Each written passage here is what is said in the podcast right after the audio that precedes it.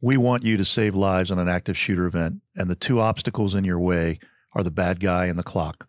And if you've been to any of our training in the last five years, you've heard us say that. Well, it turns out there's a third obstacle, and that's today's topic. Stick around.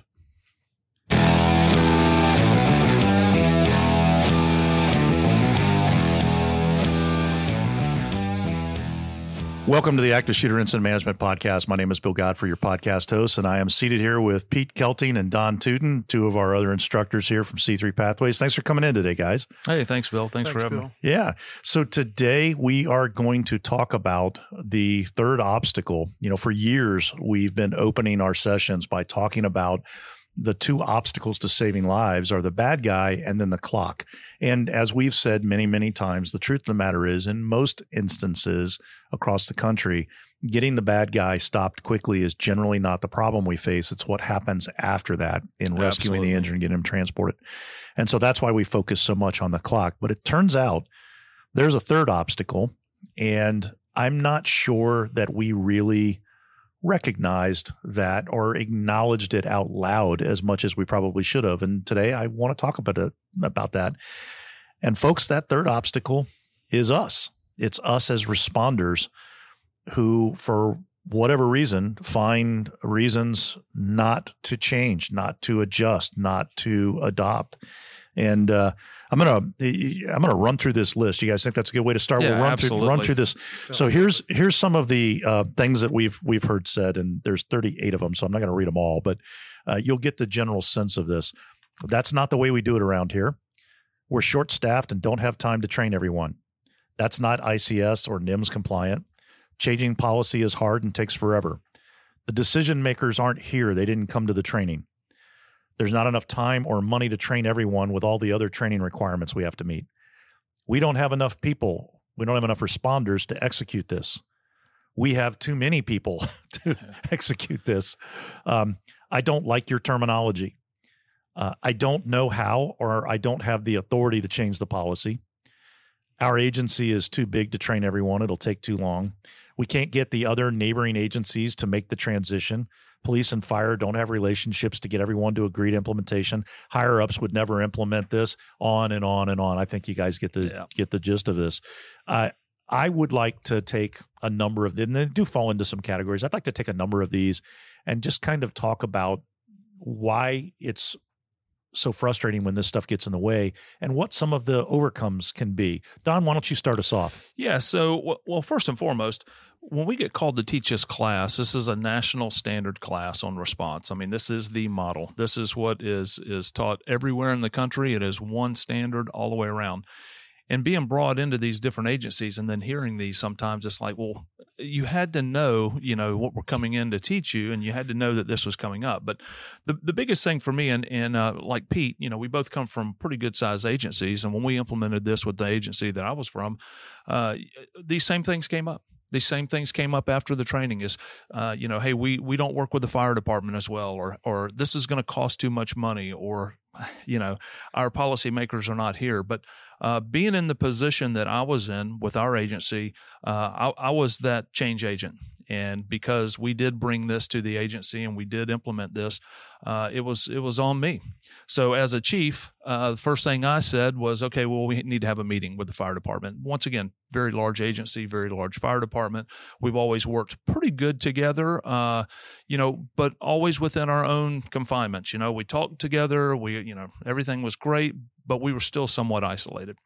So when uh, you know about ten years ago, when we started putting this together, uh, you know, I got together with the fire chief and a lot of his underlings, and some of the same things came up on their side. And the question that I proposed to them after about five minutes of going back and forth was, okay, awesome. Who is going to put their name on this incident when we do have an incident? Who's going to accept responsibility since we did not train together?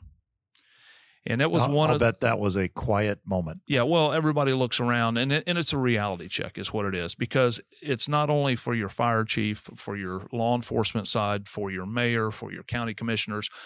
It's reality because it's not. Um, unfortunately, it's not a matter of when; it's a matter of if. Uh, and then the scale obviously is all is dependent but it works.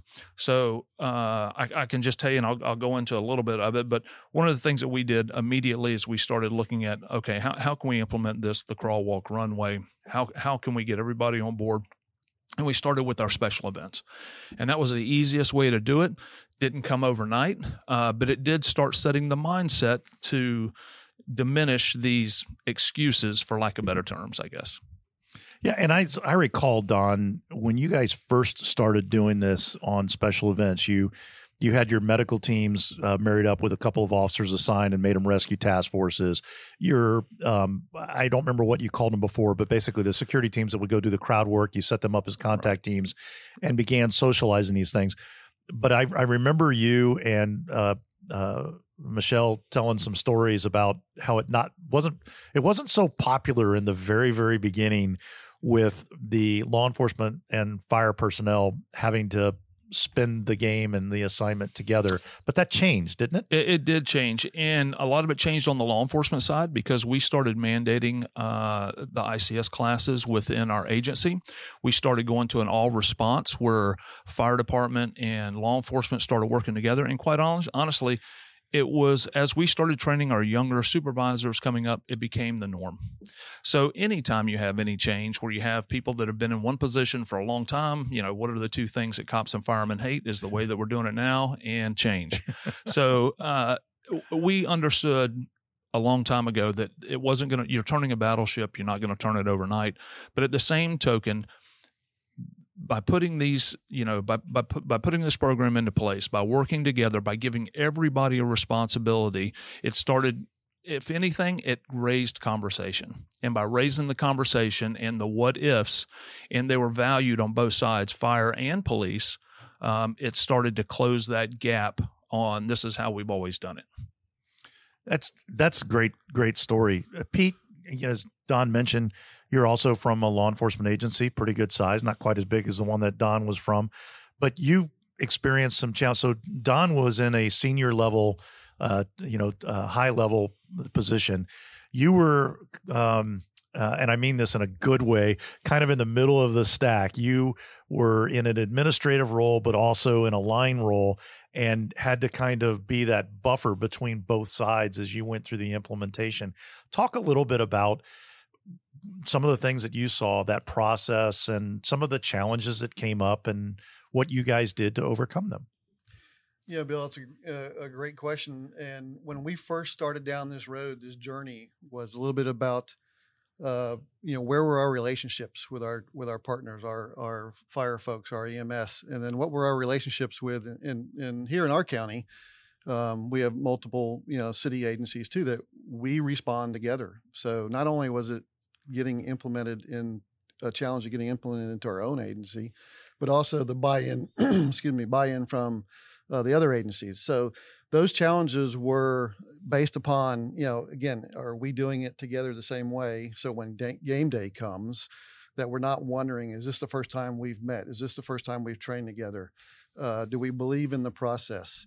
Uh, very similar, you know, when we when we landed our training venues, it's interesting sometimes that you know, even before we get set up or even class registration, we start hearing some of these concerns from folks. They start sidebarring with us early on, you know, hey, this is what we're concerned about. We're eager about the class. We're we're really excited about the process. We know it's a national standard, but here are some of these obstacles. And we saw that in, in my own agency and, and surrounding agencies of getting on the same page.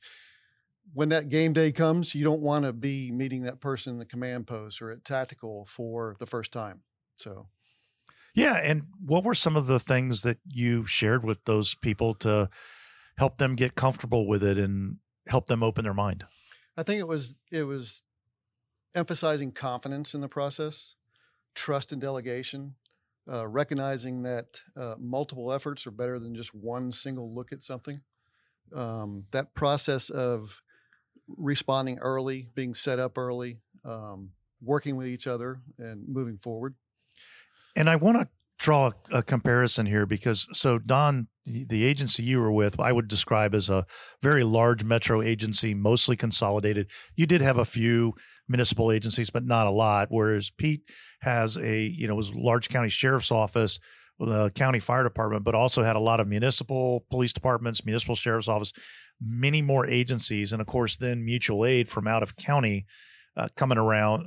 How, what was those experiences like that were different? You, you, do, do you do you have a sense of what that might have been? So, I, and I feel for Pete because it's hard trying to get all those chiefs and all those uh, you know, hierarchy of multiple agencies, multiple cities, all on the same page where I'm from, we did have a few smaller cities, but we kind of ran law enforcement for 98% of the county. We ran, uh, you know, the fire department runs 98, 99% of the county. So by changing the way that we do business in that integration, by default, the other agencies got on board. I guess is a good way to put it. So, but uh, you know, I, I want to say that um, it doesn't come overnight. You don't take the class and and everything is hunky dory. You come out with a great skill set that everybody's on the same page with. But if you let it sit dormant and you don't take it to the next step of okay, how are we going to implement this moving forward? Then it, it's and the longer you wait, unfortunately, the harder it becomes. So. Um, you, you know the the lucky thing for us also is like you mentioned before we we had some uh, we had some big wigs within the classes that we taught. Uh, and it you did was, have a lot of weight. It, exactly. And the biggest piece uh, and it ultimately comes back is you know the the universal question what good can come from this? Well a whole lot of good can come from this. And if we don't implement this then we're holding number one we've wasted our time and money and everything else with holding holding these classes. Number two we have a we have a methodology now that is consistent with everybody else around the country that is learning it and if we don't get on this now you know then uh, we're, we're falling behind times and you know i don't want to be that guy personally uh, saying yes senator we did have the training but we failed to follow through with the implementation so that was always in the back of my mind. Though I think that was in the back of my sheriff's mind, uh, as well as the fire chief at the time. And I think taking those small steps and doing the small things first, like Pete said, maintaining those relationships, building those relationships, starting on smaller issues, and then and then the other thing we have here in Florida, the agency was in Florida. The other thing we have here is because we have hurricanes and because we have other uh, events that bring us together naturally, it's another time for us to implement some of the same things that we learn in the, in the same relationships that we have. We're now able to utilize these in, unfortunately, other times that we have to get together. Pete, what do you think was uh, a few of the most effective ways that you overcame that and got all of those agencies across disciplines and across jurisdictions to come together and kind of get on the same page. And again, as Don said, I know it didn't happen overnight, but you tried a whole bunch of things. Your agency tried a whole bunch of things, and I know you did personally as well. What do you think are the top the top few that really had the biggest outsized impact? I think I think once we committed to the to the process and we put it in our MYTEP, our you know our yearly planning programs, and so it was scheduled. And so when things are scheduled, it takes the excuse out of the way. You know, it takes the floating date. Oh, well, you know, we're going to train on this day this month, and then we find an excuse not to do it, either an agency or multi agencies. So once we got that into our yearly training program, we were able to exercise that um, not only individually in our agency, but you know, county-wide, and also you know, multi-jurisdictional with with surrounding counties. Uh, putting it into full-scale exercises and focusing and emphasizing on it and then really breaking it down afterwards to see that okay hey this this process works and then be able to address what the excuses the obstacles were and say well look let's look at the training you know let's look at the full scale exercise that took place let's let's ana- uh, analyze that and see where we made improvement and it was it was really glaring it was really obvious and we had a great relationship obviously in my uh, county and jurisdictions but it just built on that. It, again, I, I, use the word confidence, trust, and, and delegation that um, we believe in each other's skill sets from law and fire, that we're going to obtain the same results. Now, I know you included the outside agencies when you were doing the exercises. What about in training? When you were conducting training, was it open to any and all of the agencies to come and send one, two, ten people, whatever? How did you manage the training piece? Oh, absolutely. Uh, again, it was scheduled. Our our yearly training program is out to every agency in in our county. So um, through our training director, and the other agencies, we agreed to train together. We, you know, we held seats, five for this agency, five for that agency, you know, so forth. So to make sure that everybody was there, uh, it was it was really effective, and we had support from the community. We found training venues, you know, old car dealerships, things like that. Um, just the commitment to the entire process, and knowing that you know we're pushing forward, we're implementing it, and then again the after action of that training and showing how those steps were achieved. Yeah, he brings up a good point. Is you have to get those other agencies as part of that training, as well as and another thing that we try to build on to also is the administration, is putting all of your uh, head city and county administrators together and then having them walk through together. One, it makes them feel like okay, we're doing this as an administration, but it also it wins for us. As the trainers and as the agency trying to implement this or agencies trying to implement this we win because we get them there to see what the process is. So if this if an incident does occur in their small jurisdiction and we are that outside help coming in to assist them they've seen it they know how it works they have their own people that have been a process of it and and you pro- you probably know this better than I do, but you have some agencies that are pretty small. They can't run; uh, they're going to get overwhelmed very quickly. So they're going to need that outside, uh, you know, resource outside resources coming in. In our agency, we were that outside resource, so we brought pretty much everything t- to the table. But you can't just go into a small jurisdiction, as you know, and then just take over. So it, you, it's a fine balance, but at the same time, it is just working together, building those relationships. And I don't know how your agency does it now, but I know uh, from the agency I'm at, now a lot of these things are covered in training. So putting cops and firemen together when they're going through, if you have uh, uh, training classes, even for one day, they may not see each other for another five or ten years. But the reality is, is we're we're teaching both sides that you know what, it's okay to communicate. We're going to work together, and it's just a matter of time. For for me, I have not seen anything that comes close to rivaling the effect of sharing the training with other agencies and whether it's another discipline or another jurisdiction, I have watched uh, in a number of cases what we would call, you know, administration. Sometimes we call them the puzzle palace. Um, f- spend an inordinate amount of time trying to legislate a thing.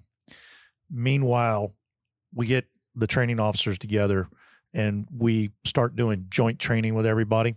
And it wasn't a huge lift. It was just we all agreed that we would open our training up to each other and started plugging units in. And in some cases, it was, you know, we'd plug in a single battalion chief or we'd plug in a single engine company or a single rescue company.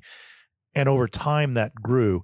But that reality broke down the barriers because people are people and ultimately you build relationships. And it's really easy to say, we don't get along with this other agency but when you're in training with them together and you start to get to know them and you find out, you know, you both like fishing on the weekends or you both like this or whatever, it's suddenly kind of hard to maintain that. And I watched decades of animosity between agencies while the administration was completely incapable of wiping that out. I watched the line people wipe that out just by doing joint training together. I I have not seen anything more powerful than jointly training together. And the other piece of this is, and uh, Don, I think you were alluding to this earlier with something you said, is there's a certain keeping up with the Joneses yep. effect. If if some if some particular agency in your neck of the woods is perceived to be more advanced, more sophisticated, further down the road, all of a sudden there's a a pressure that everyone feels yep. to suddenly keep up. I call it keeping up with the Joneses. And that can be a powerful influence. So instead of trying to order it and legislate it, you create the circumstances where they come to you and say, "We want to do this Absolutely. too." And and I there's a lot of ways to overcome these things, but I have not seen anything come close to being as effective as just putting everybody in training together. Uh, absolutely, and and the biggest piece also, and I think it's there again, depending on the agencies and the agency size, I think having supervisor training separate than than officer training a lot of times are the same in the fire department is if you have a separate retreat, if you have a separate training value of supervisors to really hammer this home. Because the reality is is this is listen, uh, your guys answering calls, the guys riding on rescues, the guys riding uh, you know in in combat they're going to do basically what they're told. They're going to go and they're going to be all they can be on the police, on the fire side. But it takes that supervisor on both sides to say, you know what, this is this is what we need. I need a person to do this. I need to give you an assignment and a job, and then for that you know the line level guy to know okay i know what that job is i've been trained to that i'm going to pull out my handy dandy you know cheat sheet here and you know what it's time to go to work and let's talk about the real real for a second because this is a couple times now that we've talked about doing something a little separate for administrators or the administration and it is very easy to say yeah they didn't come to training because they're they're afraid of being embarrassed especially in our class where you're actually performing in scenarios. We, are running live scenarios where yep. you're you're performing in front of a room full of your peers, and there is no there is no getting around it. And of course, you it takes the first scenario for everybody to realize everybody makes mistakes. Everybody in the class is going to make a mistake. Nobody knows everything and is going to get it right, and you just you start to get comfortable with that. The reality is that there are leadership people and administrators that are afraid to be embarrassed in front of their troops. And instead of taking the chance to learn, they just won't go to the training. And it's very easy to sit there an armchair quarterback and condemn that. Okay, what does that get you? Yeah. Because at the end of the day, you got to get them trained. I, I, Ron said this in one of the podcasts the other week. You can have the most well trained ground troops in the world, and one bad incident command decision can muck up the works. 100%. So we've got to get them trained. And if that means that we need to do private training for them or we need to do an executive briefing or administrative briefing to get them comfortable with the concepts so that they don't feel like they're going in blind and then get them to the training, is that really that big a price to pay? Pete, what do you think? No, I think uh, you know that hits a home run in the troops when they see that their you know their bosses their leaders are committed to the process and you know what we're talking about a little bit also is the effect that this has on policy change too um, you know as we commit as an agency to our process we've got to we've got to dial that in and get it written into policy. And that shows that from the top down we believe in it. And then our troops are like okay we're, we're moving forward with this and this is a proven effective response. And some of these excuses now we can work through. We can build relationships that are going to find the way to implement this effectively. And you know hey, a lot of times you know again when we come to our training venues we see that. We see you know leaders or supervisors from you know different size agencies sometimes have an effect on that too of how long they've been up top, how long they've been in administration. Don't forget where you come from. You know, return to the back. you know, to support that and realize that you know this is a good thing. We need to move that direction, and I do need to get trained. I'm I'm not afraid to to if you say like you said be embarrassed. I'm not afraid to make a, you know a small mistake or something. We we run several scenarios that we're able to push through and train in that in that fashion. So well, and the good thing about this program, and you guys know because we've been all over the country doing this, we've had uh, five person agencies involved. We've had 5,000 person agencies involved. And it doesn't matter what your, I, I hate to use the word skill set is, the challenges are the same, the response is the same. It's how you do as an individual that makes it go away. So, I mean, you guys know we we've we've actually sat in some of these training classes where we've had you know six seven eight different law enforcement agencies and six seven different fire department agencies the first one, you know, when we run through these scenarios, like anything, it's like, man, I don't, you know, I it's don't want to mess up. It's a little bumpy. It's I don't want to mess up.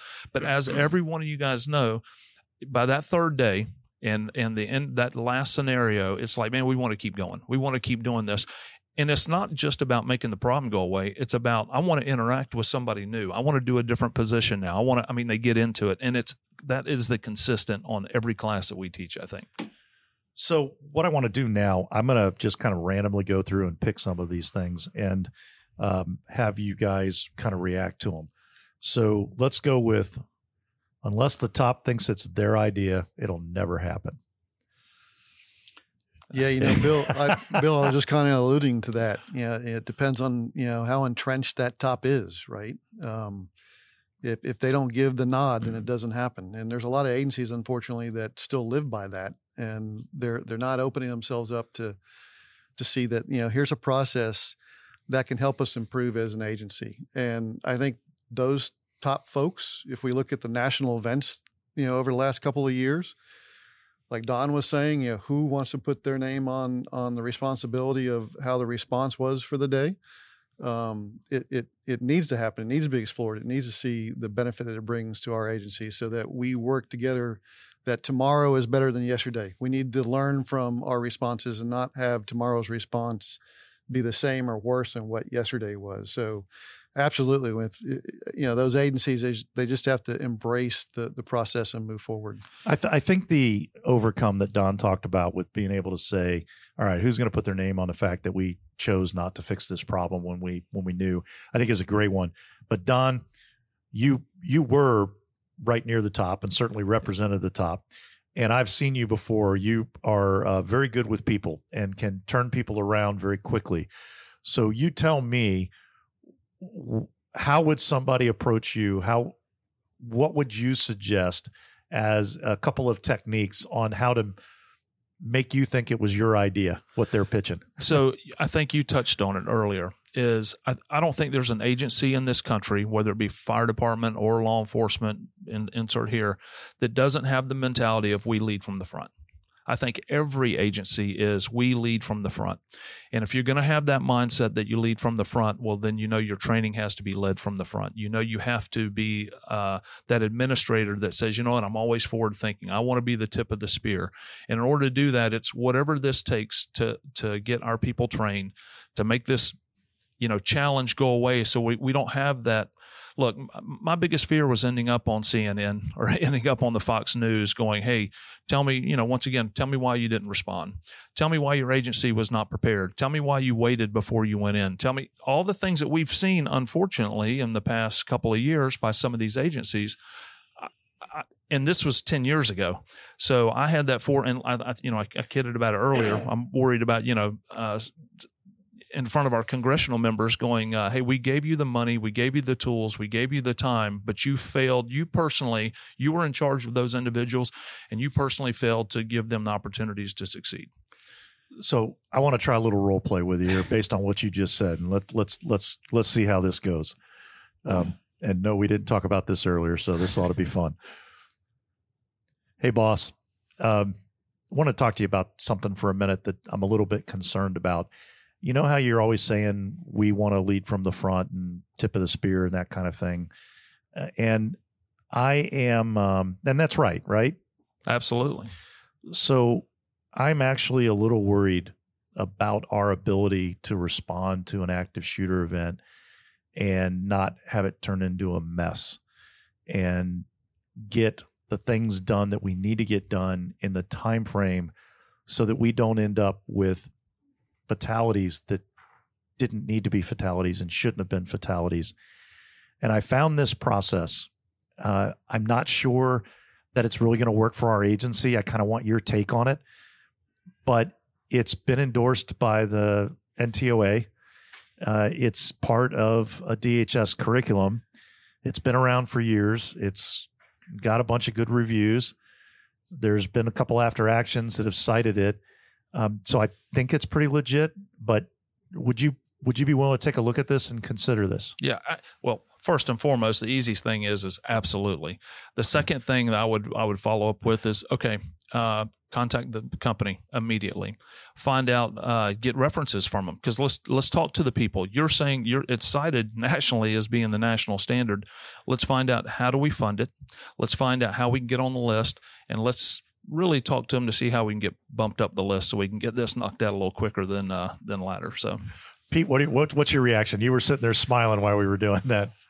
Well, I, I knew he was coming with a positive, but I'll kind of give you the the adverse role play if I'm that boss. That okay, says, hit me. Know, say, listen, we've already spent a lot of excuse me, spent a lot of time and money and effort into the way that we already do it. We've sent people to this training or that training, and I think you know we need to stay the the course where we're at you know it's it's already working for us but obviously you're coming to me from a different perspective. You know you make a really good point uh, and we have spent a, a, lot of time money frankly just energy a lot of our training time in trying to do that stuff and i think some of it's been effective some of it's been good. I think there's there's pieces of it that are really good. The how the contact teams work together and the idea of the rtf concept but I'm not sure that we've really got the management piece because we, at least in the sessions that I attended, we really didn't talk about that at all. We just focused on the contact team training. And then we separately did the RTF training. And there's a lot of moving parts to that in a real live event that happened under a lot of time pressure. And I don't think what we've been doing covers that, boss.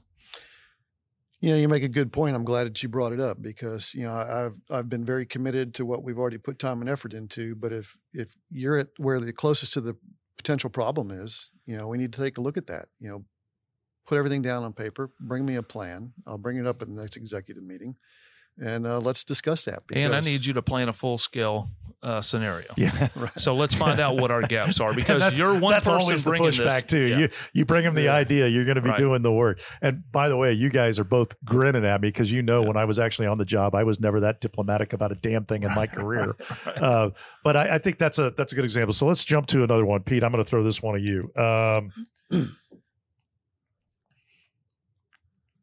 so you're meeting with the fire department, and the fire department's position is they must be in command. Um, that's their policy that they're in command. The first thing they do is arrive on scene and take command and be in charge, and they're not going to change their policy. That's a good one. I mean, we've heard that for uh, a long time now, over a you know a decade of these trainings being in place, and our process uh, making its way to a national standard now. Um, you know, I think most most of the time today we realize, especially in active shooter incident management, uh, law enforcement's the first on scene, and I think it comes to again not not having that conversation on game day, right? The the the relationships should have already been built. The training should have already happened. The slice it however you may want to talk about, you know, command and who's going to take charge needs to be worked out and trained early on so that that topic doesn't happen in the command bus, doesn't happen at tactical and triage. Um, I think that's easily overcomable. Um, The, the biggest thing for us is this this is a crime scene. Uh, what we're training for, this specifically, and what we do, it's a crime scene. So, unless the fire department has training in maintaining crime scenes, evidence recovery, uh, all the things that law enforcement does, it is not a uh, fire incident. With that said, we want you to be in charge. We want you to be in charge of a lot of things. I'm going to need a triage person, and you know what? Firemen are, or policemen are not good triage person people. Fire department is. I'm going to need a good transport person. Police department, that's not what we do. We will work together. Ultimately, at the end of the day, if this is a fire, fire department's in charge. This is what you do all day long. If this is ultimately a crime scene, law enforcement is in charge. Yeah, and I, I'll just, I mean, I'll add to that is is being ready. You know, the component of fire at an active shooter incident is being ready, ha- getting those RTFs built out with the law enforcement uh, partnership and staging, and and basically that portion of it being ready to respond. and I'll I'll say as the lone fire guy at the table, um, I kind of understand this, and I think that the fire people who would say this are not necessarily going back to the origins and thinking about where that's coming from and why they say that. There's a couple of issues at play here, not the least of which is most fire departments in this country are quite used to and accustomed to their police department not taking command of anything, period, ever. Yeah. Most police agencies just don't use ICS. Mm-hmm. And so, as a fire service, we get in the habit of having to establish command because it's it's our policy, but it's habit. And we're not at all accustomed to law enforcement even thinking that they need to establish command, let alone setting one up and taking command and having be an effective command. And so we we're misguided in a way to to assume that we need to do that job. And if you think back to the origins of ICS and NIMS, and frankly, the philosophies and tenets that are still in ICS and NIMS now, there's nothing to say that everybody needs to be in charge. In fact, uh, it's quite the opposite of that. But I would also submit this little tidbit as evidence. As you guys well know, we spend a lot of time looking at actual incidents that have occurred, going through the after action reports, talking to people involved. There have been a number of high profile incidents where the fire department established command and had their command post in one location. And law enforcement, whether they did it early or whether they did it later, ultimately establishes a command and established their own command post in a different location. And they never reconciled it. Yep. And there's not a single one of those incidents that didn't have problems. Now, in fairness, I don't think there's any active shooter events that didn't have problems. But many of the problems that occur when you've got a separate command post of law enforcement's over here and fires over here get resolved very quickly if you're in the same space. And so I understand the comment. It's misguided. And I think if you take people back to their roots and walk them through it, and like you said, Don, this is a murder in progress. Right. At, at, at, at what point is there legislative authority for the fire department to be in charge of a murder in progress?